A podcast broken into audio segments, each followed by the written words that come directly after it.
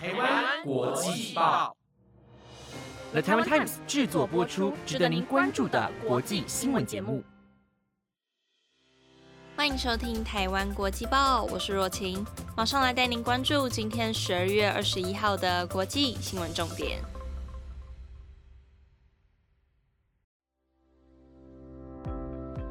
各位听众朋友们，大家晚安。不知道大家最近过得怎么样呢？是不是都无心工作，一直在期待着圣诞节的到来呢？诶，现在是不是很适合上一张老板在你后面，他很火大的啃图？但这也不能怪我们吧？圣诞节耶，这么开心的日子，到底谁还有心在工作啊？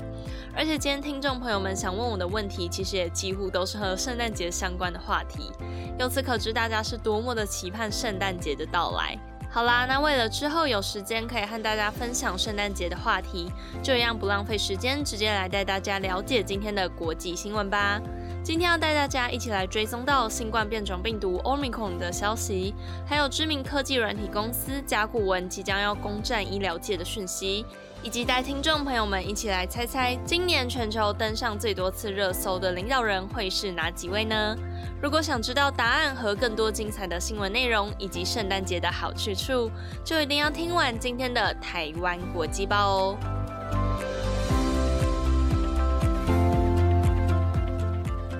今天的第一则新闻要带你来持续关注到新冠变种病毒 Omicron 的消息。Omicron 来势汹汹，传播速度非常的快，目前已经扩散到欧洲二十八个国家，并超过四千个病例了。这让许多国家都考虑呼吁人民打完第三剂加强针之后，再追加第四剂的疫苗。而欧盟今天也授权使用美国诺瓦瓦克斯医药公司研发的新冠疫苗，成为欧盟承认的第五种官方疫苗，希望能让疫苗的供货量更加的稳定。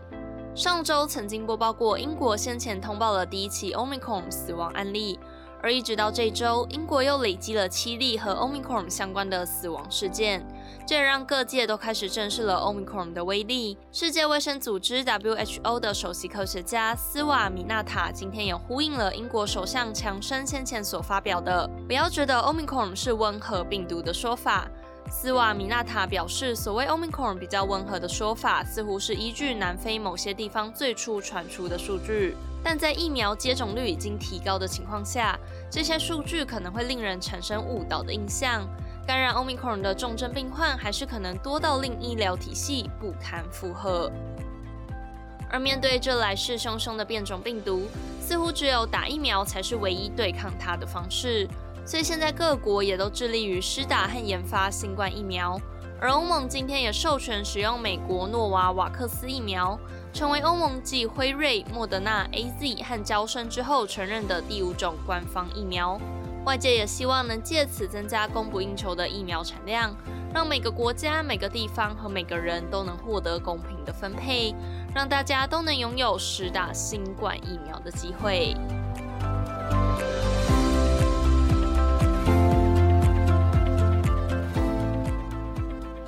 下则新闻要带您来关心到北京冬奥的消息。现在各国除了热切讨论是否要跟进美国的外交抵制，缺席这一次的北京冬奥，还是要以保障选手的权益为优先，派代表去参加以外，还有一个也是外界非常关注的焦点，就是中国的网络防火墙限制是否会影响到各国选手对外的联络管道，以及增加媒体转播的困难。不过日前，中国也对外宣布，在冬奥赛事期间，选手将被解除限制，不用翻墙就可以连接到其他的网站。中国在网站的控管上十分的严格，许多我们使用理所当然的网站，像是 IG、FB、YouTube 等，在中国都是不能观看的。所以很多中国民众就会使用特殊的设备来观看这些网站，也是我们俗称的翻墙。但是今年中国当局针对这个行为增加了明确的新条例，今后只要有翻墙或是协助翻墙的行为，都会被新条例按照行为轻重处以不同的惩罚。而外界也担心这些日渐严格的网络限制是否会影响到前来参加北京冬奥的选手和媒体的权利。对此，中国表示将会允许运动员及获得认证的外媒在奥运期间能够在奥运选手村、比赛现场以及签约合作媒体饭店等地点获得公开的网络服务，让他们能不需要冒险爬墙就可以观看到所有的平台网站。不过，美国人权组织的成员们也警告，网络活动轨迹容易受到中国当局监视，所以如果不想在参赛期间被卷入任何政治纠纷，就不要查询或是发表任何敏感的话题，否则可能会影响到自己的赞助商，或是甚至影响到自己的参赛资格。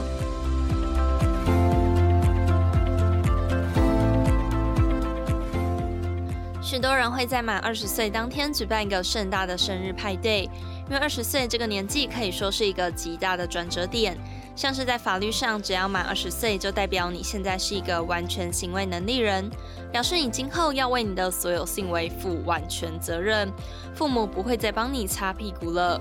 但是除了法律责任以外，在经济上也会有很大的转变。因为二十岁的你就要单独申报综所税，除非申报父母为抚养亲属，不然不能再和父母合并申报了。从此要自己承担缴税的痛苦了。不过其实有规定，个人年所得在多少以下是可以不用缴税的，所以其实蛮多二十岁的朋友们都还是学生，也还没有打工赚钱的话，就体会不到纳税的痛苦。但是相对的，年收入越高的人，最后所需缴纳的税金也就越多，缴税金额甚至可能还超过了一般人的年收入所得。今天特斯拉执行长马斯克在推文表示，今年将缴纳超过一百一十亿美元，大约是新台币三千零六十五亿的税金，可能成为历年以来纳税金额最高的美国公民。根据彭博资讯指出，这笔天价税金源自于过去五年特斯拉股票飙涨超过了百分之两千三百，市值超过了一兆美元。而马斯克先前行使近一百五十万股选择权和出售数百万股特斯拉股票，所以才需要缴交这么多的税。但是也有许多人认为，马斯克缴交的税金看似很多。不过，和他身为全球首富的身家财产比起来，其实只是九牛一毛。美国民主党联邦参议员华伦就表示，马斯克应该要缴交更相应的税金，以此来达到更公平的纳税原则。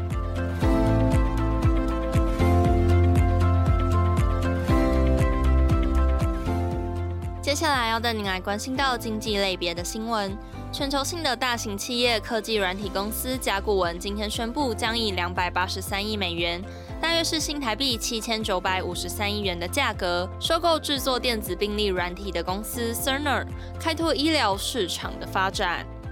甲骨文公司是一间商业软体制造商，总部位于美国德克萨斯州奥斯汀，和大家耳熟能详的微软公司一起占据了软体的大部分市场。而现在，甲骨文公司的规模可能还会再扩大，因为甲骨文在昨天宣布，公司即将以每股九十五美元，大约是新台币两千六百三十七元的价格，或股权价值大约两百八十三亿美元的全现金交易收购 Cerner，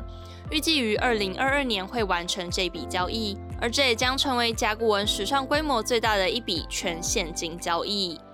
而外界对于这笔收购案有两种不同的看法，一种是认为甲骨文能透过这次的收购案成功抢进医疗商机，因为根据市调机构 IDC 的数据显示，二零二三年医疗保健产业将在云端基础设施和软体上的花费达到大约一百五十八亿美元，所以非常看好 Cerner 在未来的几年会成为甲骨文额外的收入成长引擎。但是有部分的人认为，甲骨文收购 Cerner 会牵涉到敏感的医疗数据，恐怕会遭到监管机构的盯上，而做出一些相对应的管控，反而会影响市场的担忧。所以现在外界也都非常关注这场收购案未来究竟会如何影响市场的走向。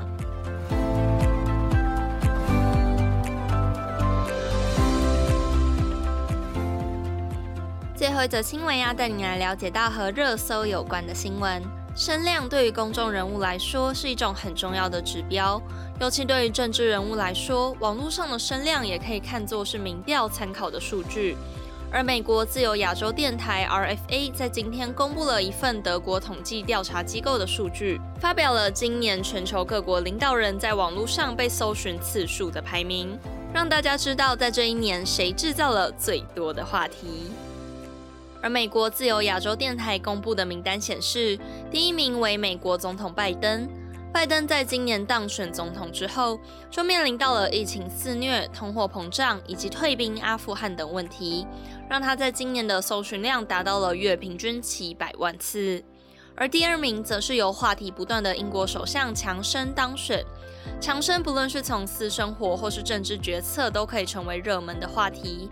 他的一头金色乱发，甚至也可以被拿来当成新闻，所以最终以月平均热搜两百万次拿下了第二名。第三名则是由北韩最高领导人金正恩夺下。因为某段期间，金正恩的体重突然急速下降，让外界不断的怀疑这个瘦身版的金正恩并不是本人，而是金正恩的替身。所以那段期间，金正恩减重照片这个词也在网络上不断的被搜寻，大家都想要看照片来猜测到底是不是金正恩本人，这让金正恩拥有月平均一百九十万次的高搜寻率。而这一次公布的热搜结果也让大家觉得十分的有趣，也能透过这些数据去探讨今年霸占热搜榜的领导人们到底做了什么事情，借此来回顾今年国际上究竟发生了哪些大事。